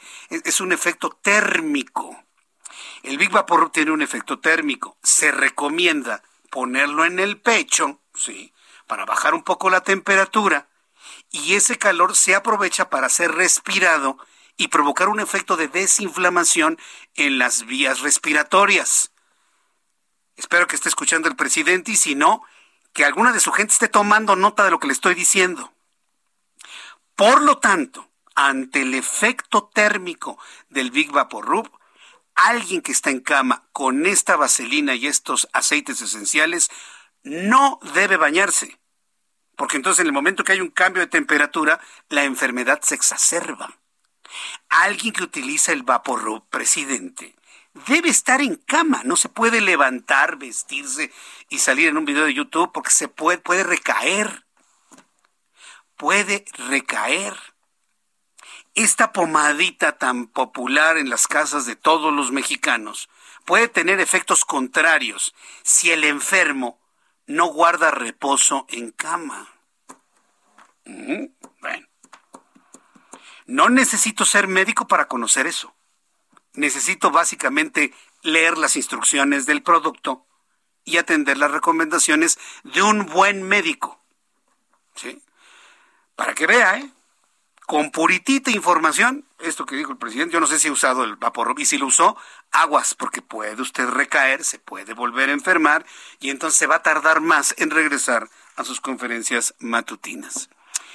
Espero que alguien cercano a él ya haya tomado nota así rápido, rápido, para pasárselo y que no vuelva a salir en video. Se va a enfermar o que ya no se ponga el vapor, porque pues le puede causar un efecto completamente contrario al que está esperando. Bueno, son las 7 con 20, las 19 horas con 20 horas, eh, las 7 con 20 horas del centro de la República Mexicana. Vamos a continuar con la información aquí en el Heraldo Radio. Eh, quiero informarle, eh, ¿qué información me enviaste, Giovanna? Sí, a través del WhatsApp.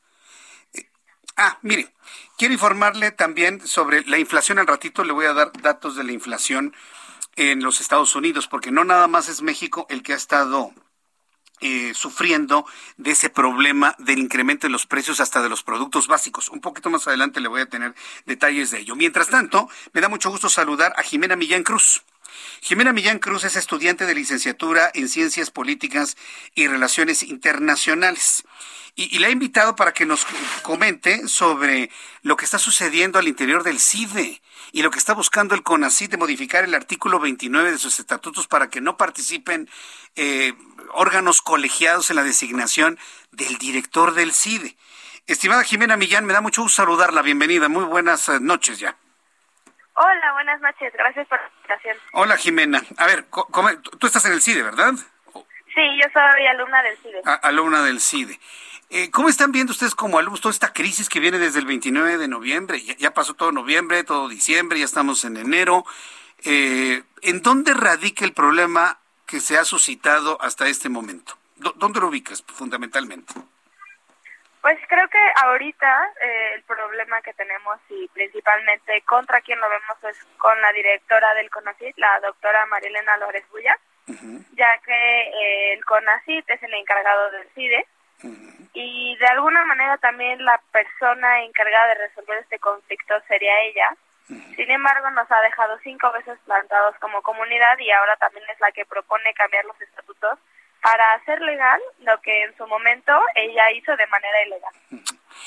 ¿Por qué actúa así María Elena Álvarez Bulla? Es decir, ¿por qué está tan enojada con ustedes, con los maestros? ¿Por qué no los mira? ¿Por qué no dialoga? Y, y, de manera paralela te preguntaría, descríbeme la descríbenos a todo el público en el país la personalidad de la directora del CONACYT. ¿Por, qué está actuando de esa manera? Creo que esa es una pregunta que nos hemos hecho desde el primer momento y que como estudiantes además todavía no tenemos una respuesta. Eh, creo que además el CIDE como institución sin duda tiene muchas fallas y se ha ganado con el año quizás este, enemigos de alguna manera, pero esta es una batalla que no nos corresponde a los estudiantes y que también sin duda es una en la cual no queremos estar. Entonces no nos queda nada claro por qué la directora de una institución tan importante como el CONACYT para, para México y para los estudiantes como nosotros trataría a su propia comunidad de tal manera, ¿no? Eh, Jimena, quiero preguntarte lo siguiente. Jimena Millán Cruz, estudiante de Ciencias Políticas, Relaciones Internacionales, eh, aquí en el Heraldo Radio. ¿Tienen los alumnos y los maestros posibilidad de irse a otro lado? Yo sé que es una pregunta fácil de hacer, pero posiblemente muy compleja de realizar. Y, te lo comento por lo siguiente, porque yo viendo cómo actúa la famosa 4T, eh, no va a ceder Marilena Álvarez Bulla, ¿eh? no va a ceder, van a cambiar los estatutos, van a dejar al director que ustedes no quieran y no va a haber condiciones para investigar y tener un pensamiento libre. ¿No han pensado cambiarse de institución para trabajar de manera más libre y autónoma en otro lado? Sí, creo que también esa es algo que hemos tenido que poner en la mesa. Eh, yo actualmente estoy en el octavo semestre de mi licenciatura, o sea que ya eh, me queda muy poquito para graduarme. Pero yo desde el primer momento en el que entré a mi licenciatura me comentaban de ese monstruo invisible en ese entonces que quizás podría afectar a nuestra escuela y que me podía dejar sin universidad y era algo muy aterrador estando en primer semestre, eh, siendo una alumna muy emocionada por conocer su escuela, pero que tenía que estar pensando en un plan B y ahorita más que nunca esa preocupación está ahí. Entonces yo creo que si le preguntan a algunos profesores, la respuesta es sí. A algunos alumnos nos gustaría, pero por alguna razón apostamos a esta universidad y esto no solamente sería una pérdida para nosotros, sino para el país. Entonces también por eso es por lo que luchamos porque es una pérdida para el país. Eh, Jimena Millán, muchas gracias por este tiempo para el auditorio del Heraldo Radio. Te buscaré una oportunidad futura para saber cómo se resuelve este problema. Muchas gracias, Jimena. No, de qué, gracias a ustedes. Hasta luego, que te vaya muy bien. Mensajes. Escuchas a Jesús Martín Mendoza con las noticias de la tarde por Heraldo Radio, una estación de Heraldo Media Group. Escucha las noticias de la tarde con Jesús Martín Mendoza. Regresamos.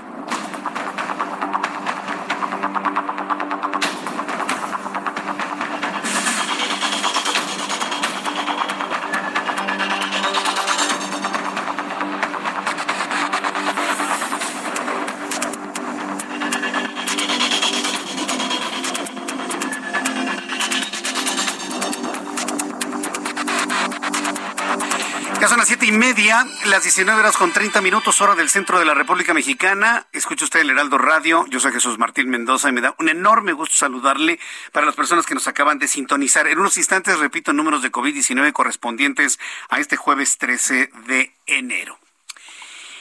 Tras la difusión de una fotografía del gobernador constitucional de Morelos, Cuauhtémoc Blanco, el exfutbolista, junto a líderes del narcotráfico, todos, vimos estas fotografías de Cuauhtémoc Blanco con unos pues hombres señalados como narcotraficantes.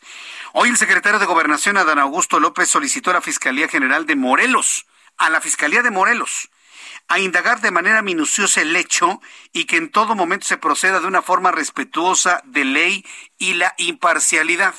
Claro, lo, que está diciendo el secretario de Gobernación es, se va a investigar, pero evidentemente respetando la presunción de inocencia del gobernador. Claro. Sí, porque aunque Cuauhtémoc Blanco aparezca con algunos narcotraficantes, él se le debe garantizar la presunción de inocencia, claro. Y en, la, en garantizar la presunción de inocencia a Cuauhtémoc Blanco está fundamentado el debido proceso. Y así lo comentó hoy el propio secretario de Gobernación. Esta carpeta fue iniciada por la Fiscalía General de, Moreno, de Morelos, donde aseguran que la indagatoria en contra del exfutbolista será realizada de manera imparcial, respetando en todo momento el principio de presunción de inocencia y sin ningún tipo de tinte político. Esto fue lo que dijo Adán Augusto López Hernández, secretario de Gobernación que ahora encabeza las mañaneras. Respetaremos tanto la instancia local o la instancia federal donde hayan sido eh, presentadas estas denuncias, tendrán ellos que pues integrar la carpeta de investigación respectiva y eh, lo único que nosotros respetuosamente exhortamos es a que se conduzcan conforme a derecho, que haya una investigación parcial y seguramente pues en las próximas semanas o meses tendremos eh, el resultado o la respuesta a esa denuncia presentada. Tendrán que hacerse una serie de investigaciones y, y de peritajes. Podría llevarse algún tiempo. Que, podría llevarse algún tiempo, dice, pues. Es más, yo le puedo asegurar que se puede llevar todo lo que resta del año 2022. Así que con mucha paciencia, este, ojalá encuentren algo, porque mire, e, e, este asunto de las relaciones o no relaciones o de los enfrentamientos o amiguismos, lo que sea, entre las entidades gubernamentales o de servidores públicos con el crimen organizado, tienen un saldo verdaderamente grave. O sea, para nadie es extraño que cuando hablamos de que un político fue asesinado, que un presidente municipal fue asesinado, de que alguien fue asesinado, que este tipo de noticias que a mí la verdad no me gusta transmitir, pero que son parte de la realidad de nuestro país, en la mayoría de los casos las líneas de investigación van precisamente hacia la relación o la no relación ante la cercanía o la distancia con los grupos del crimen organizado, normalmente. Por eso es importantísimo que esta investigación que anuncia el secretario de Gobernación eh, tenga frutos, ¿sí? Para que este fenómeno se detenga cuanto antes. ¿Por qué? Porque inclusive en la administración actual, en la del presidente de la República, Andrés Manuel López Obrador, ya se cuentan 14 asesinatos de presidentes municipales eh, durante estos, esta primera mitad de la presente administración, lo que habla de la violencia política, que es una realidad en nuestro país. Para hablar sobre ello, me da mucho gusto saludar a Rubén Salazar. Él es director de Etelect Consultores, a quien le agradezco estos minutos de comunicación con el Heraldo Radio. Eh, estimado Rubén Salazar, gracias por tomar nuestra llamada. Muy buenas noches. ¿Qué tal? Muchas, muchas gracias, Jesús. Muy buenas noches. Primero que nada, feliz año. Muchas gracias, feliz año, también. Muchas gracias. Y deseamos que sea un feliz año con menos violencia, ¿no? Con menos asesinatos. A ver, hablar de 14 asesinatos de presidentes municipales durante la primera mitad de un sexenio. Eh, ¿Cómo coloca esta administración? Es decir, si lo comparamos con los primeros tres años de Peña Nieto, los primeros tres años de Calderón o los primeros tres años de Vicente Fox, ¿en dónde se ubica esta administración?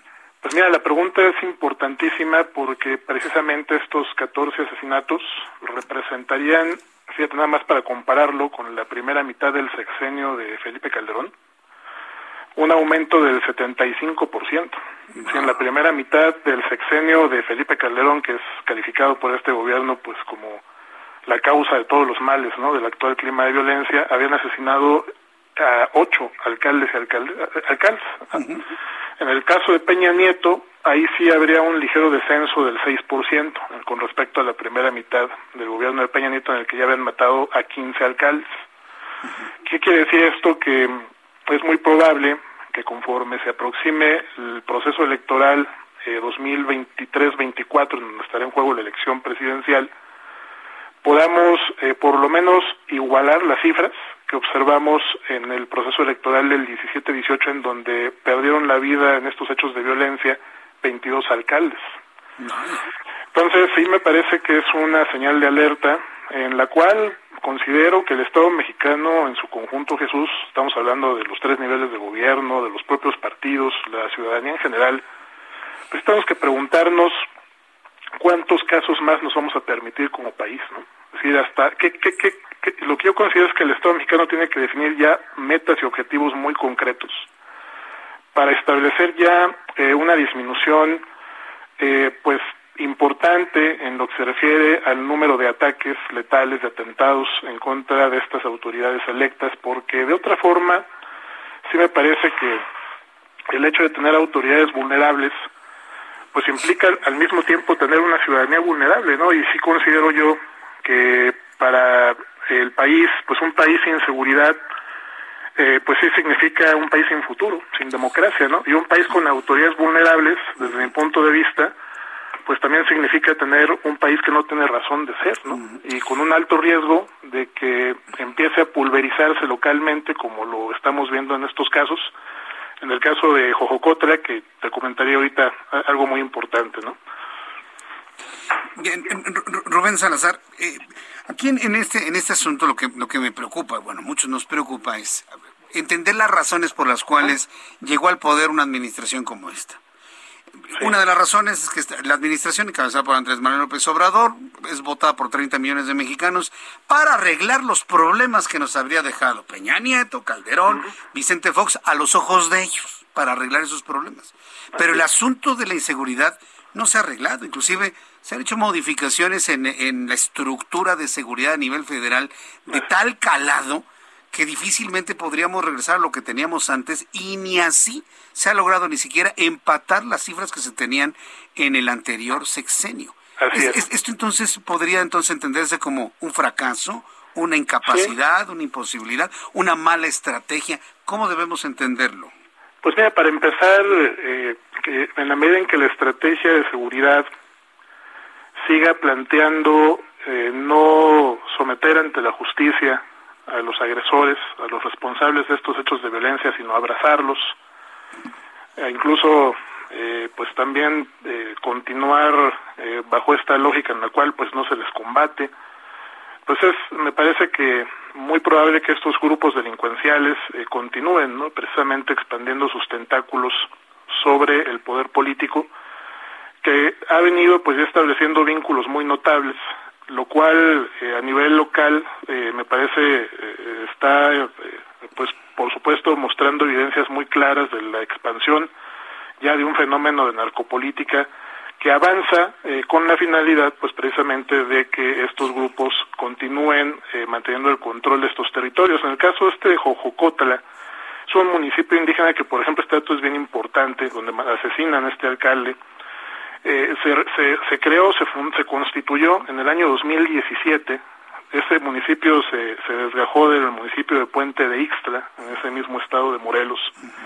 Y en este municipio de Jojocotla es un municipio estratégico porque por ahí atraviesa un corredor carretero que comunica al puerto de Acapulco con la Ciudad de México hasta desembocar hasta la aduana de Nuevo Laredo como todos sabemos, también por el puerto de Acapulco ingresan precursores para fentanilo, que es la, la droga que se ha convertido en el nuevo negocio de los cárteles, con objeto de traficarla hacia Estados Unidos. Precisamente en ese municipio, hace un poco más de, hace casi un año, el propio gobernador Blanco incluso eh, llevó a cabo obras para remodelar la carretera federal que atraviesa un tramo de la misma que atraviesa ese municipio, le pusieron alumbrado, le cambiaron, le cambiaron la carpeta asfáltica, y todo indica que esto fue precisamente tuvo por lo menos eh, un sentido de oportunidad para el cártel que controla esa zona, que es el que ahora parecía ser que a través de estas mantas le está reclamando cosas al gobernador, ¿no? Por una aparente ruptura de acuerdos. Entonces, esta situación hay que entenderla porque hay una geopolítica que nos permite también entender la racionalidad de estos atentados. Lo mismo ocurre en Oaxaca y en muchos otros lugares en donde están asesinando alcaldes en municipios que aunque están eh, poco comunicados, no solamente económicamente, sino políticamente, con el centro político de sus estados y de la federación, pues son municipios estratégicos por donde atraviesan todos estos este, sistemas eh, carreteros que son indispensables para estas actividades de comercio ilegal. ¿no? ¿Cómo podría de alguna manera, es que parece que este, esto no, no se solucionaría ni en el corto ni en el mediano plazo, porque ¿cómo se puede desligar un presidente municipal, un gobernador, un político, un líder de partido, qué sé yo, de, de, una relación o de no una relación con, con el crimen organizado? Es decir, eh, ¿cómo se soluciona un problema así? En la medida en que eh, persista la impunidad y el Estado mexicano no someta ¿no? a estos grupos delictivos eh, ante la justicia, pues será muy difícil, ¿no? Que podamos brindarle protección institucional a diversos alcaldes que están siendo presionados o extorsionados por estas agrupaciones criminales, incluso grupos caciquiles que también tienen sus vínculos con, con muchos de estos cárteles, que ven en la democracia pues un riesgo, ¿no? Para poder continuar manteniendo el control del poder en muchas de estas localidades. Entonces, realmente, pues tanto los procesos de alternancia política como, no solamente a nivel federal, a nivel estatal y municipal, pues lo que han venido provocando es todo un reajuste político, ¿no? A nivel, en, todo el país, que, eh, pues también en la medida que, que a nivel federal la política de seguridad continúe eh, eh, pues sin confrontar estas organizaciones delictivas, pues estas aprovechan esa situación para apostar por partidos políticos que continúan ofreciendo pues la, la, misma la misma política de no confrontación con las organizaciones delictivas. Entonces, será muy difícil que esto cambie si no se transforma la, estrategia de seguridad. Pues yo quiero agradecer mucho eh, estos minutos de comunicación, eh, Rubén Salazar. Volveremos a entrar en una, comunicación futura una vez que conozcamos pues, un avance de las investigaciones que se realizan en, en Morelos a la luz de este estos estudios que realizan ustedes en Netelect y pues muy agradecido por este tiempo para el público del Heraldo. Gracias. Claro que sí, un abrazo, muy buenas noches. Gracias, muy buenas noches. Es Rubén Salazar, director de Netelect Consultores a propósito de ya, fíjese, 14 asesinatos de presidentes municipales en el tiempo en el que ha gobernado Andrés Manuel López Obrador. Bueno, son las 7.43, las 7.43 horas del centro de la República Mexicana. Rápidamente, números de COVID-19. Y le invito para que a través de YouTube me vaya, diciendo ustedes cuántas personas conoce enfermas de COVID-19. 43.523 contagiados más en este día, para un total de 4.257.776. 148 fallecidos para un total de 300.912. 7.07% es el índice de letalidad con base en los números oficiales que ha dado a conocer la Secretaría de Salud. Me da mucho gusto saludar, como todos los jueves, a través de la línea telefónica, el ingeniero Carlos Álvarez Flores, presidente de México Comunicación y Ambiente. Ingeniero a la distancia por el COVID, bienvenido. ¿Cómo sigue, por cierto? Bienvenido. Muy buenas noches, ya estoy mucho mejor. ¿eh? Ya, qué bueno, me da mucho gusto oírlo bien. El, el problema es, se llama Tula, Hidalgo. Bueno, el problema se llama petróleos mexicanos. es el problema más grande que tiene este país hoy. Por los que no han leído los resultados financieros de Pemex en los últimos años, se los voy a recordar en este momento. Las pérdidas de esta petrolera chatarra, contaminante, ineficiente, corrupta y peligrosa, que es Pemex, perdió 70 mil millones de dólares. Fíjense bien lo que estoy diciendo. ¿eh? Nadie nunca en toda la historia de la humanidad ha perdido 70 mil millones de dólares en tres años. y de eso nadie habla. Estamos con el COVID y las vacunas. Sí, pero nadie habla de 70 mil millones de dólares que el señor presidente don Andrés Manuel, que en su momento, ¿eh? En su momento, la historia lo va a juzgar. 70 mil millones de dólares al día de hoy ha perdido Pemex. ¿Por qué? Pues porque no sirve, porque es una chatarra, porque son 120 mil empleados que cobran, son los empleados mejor pagados yo creo que del planeta, pero no trabajan, no producen. Entonces, como en la mente del señor presidente no cabe cerrar Pemex, no le cabe, o sea, él no entiende, no sabe, es ignorante en ese sentido, y el agrónomo, don Octavio Romero, pues menos, y doña Rocío Nale, pues menos. Entonces, el problema no solamente son los 70 mil millones de dólares, que para mi gusto es todo el dinero del mundo. Tú sabes lo que hubiéramos hecho en medio ambiente, en salud, en educación, en seguridad, en vías de comunicación, pues todo. Pero el presidente dijo, no, vamos a seguir perdiendo dinero en Pemex. Ok, adelante.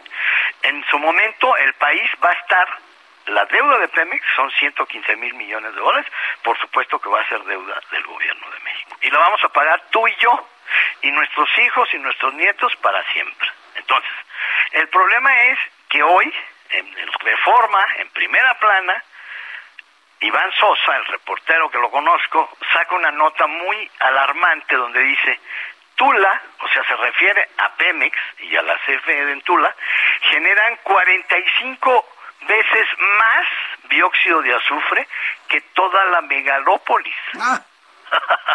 o sea, ese dato viene en un reporte, es oficial, ¿eh? no es una ocurrencia. Es el dato que da el Programa de Gestión Integral para Mejorar la Calidad de Aire ProAire 21 2021-30, 2030. O sea, es un dato oficial. Entonces, no solamente nos cuesta miles de millones de dólares, ¿no? Sino que nos cuestan vidas.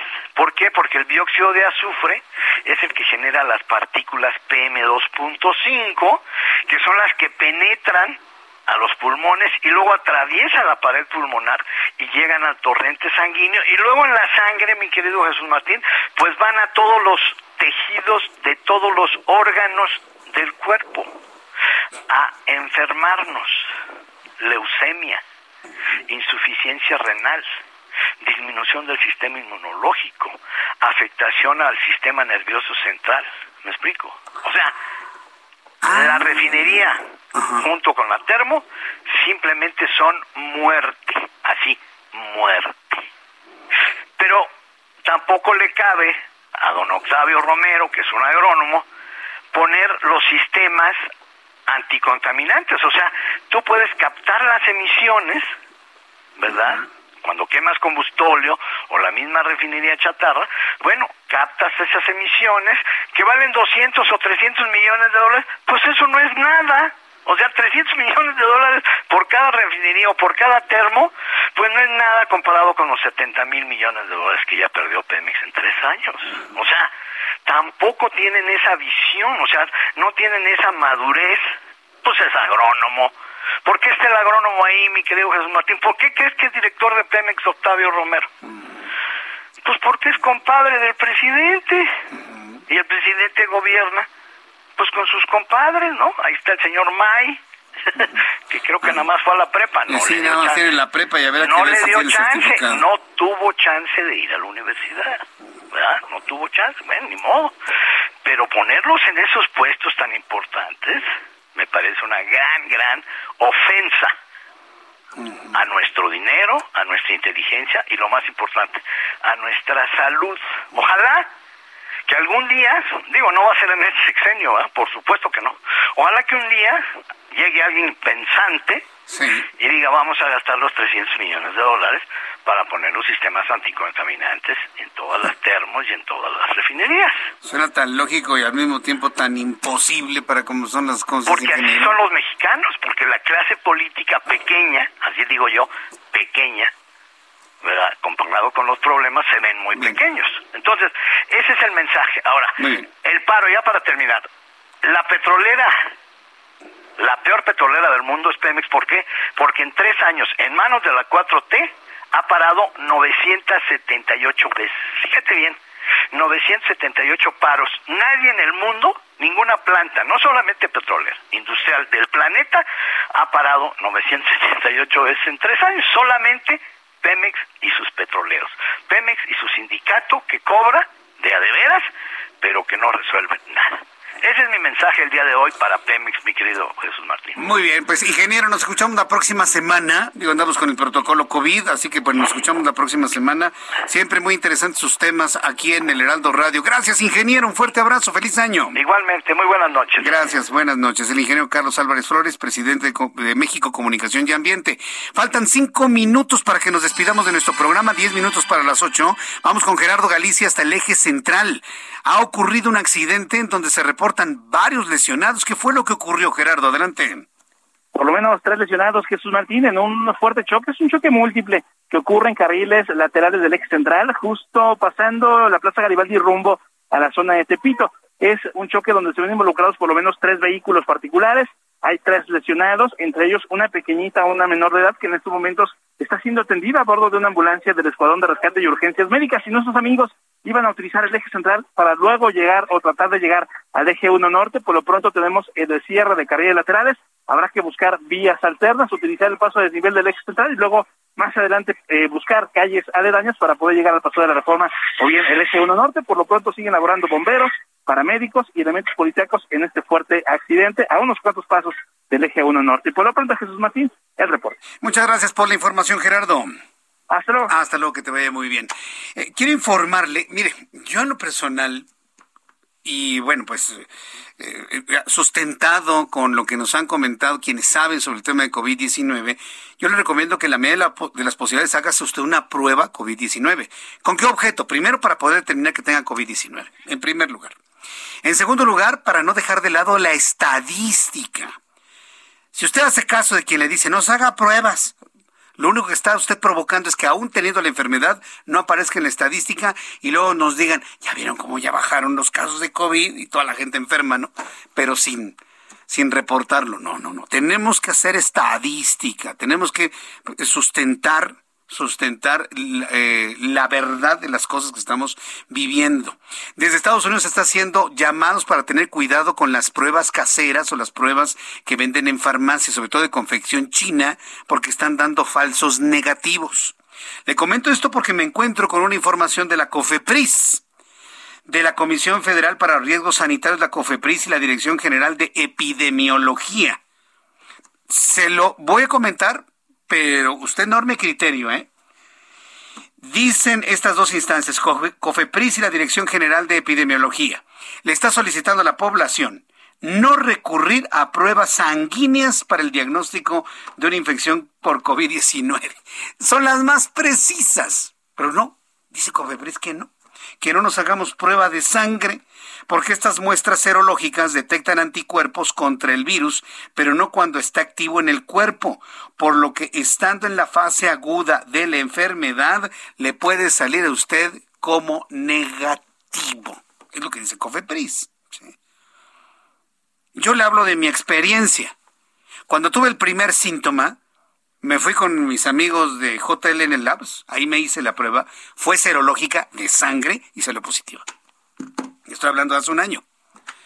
Entonces, vaya, yo tengo confianza en lo que es la prueba en sangre, porque además el virus no nada más se aloja en tejido nasal o en tejido pulmonar, transita por el torrente sanguíneo y es posible identificarlo en una prueba serológica. Claro está, por supuesto. Entonces, ¿qué es lo que le puedo decir? Consulta a su médico. ¿Se siente mal? Consulta a su médico. ¿Qué prueba le conviene? ¿La de anticuerpos, la PCR o la de sangre? Le van a recomendar la PCR. Es la más precisa, la más clara. Si es la que tiene mayor costo pero tener la certeza de lo que se tiene, créame que vale mucho más que estar esperando pues una especie de milagro. Con esta información me despido, le agradezco mucho el favor de su atención. Le invito para que mañana nos volvamos a encontrar en el Heraldo Televisión. Le recuerdo, ya estamos en Easy, canal 151. Le invito para que mañana nos sintonice a las 2 por el 10 en el canal 151 de Easy, canal 10.1 de televisión abierta, con todas las noticias a las 2 por el 10 con su servidor Jesús Martín Mendoza. Mañana 6 de la tarde, Heraldo Radio en la gran plataforma de emisoras de radio del Heraldo Media Group en todo el país. Yo soy Jesús Martín Mendoza, gracias. Las noticias de la tarde con Jesús Martín Mendoza.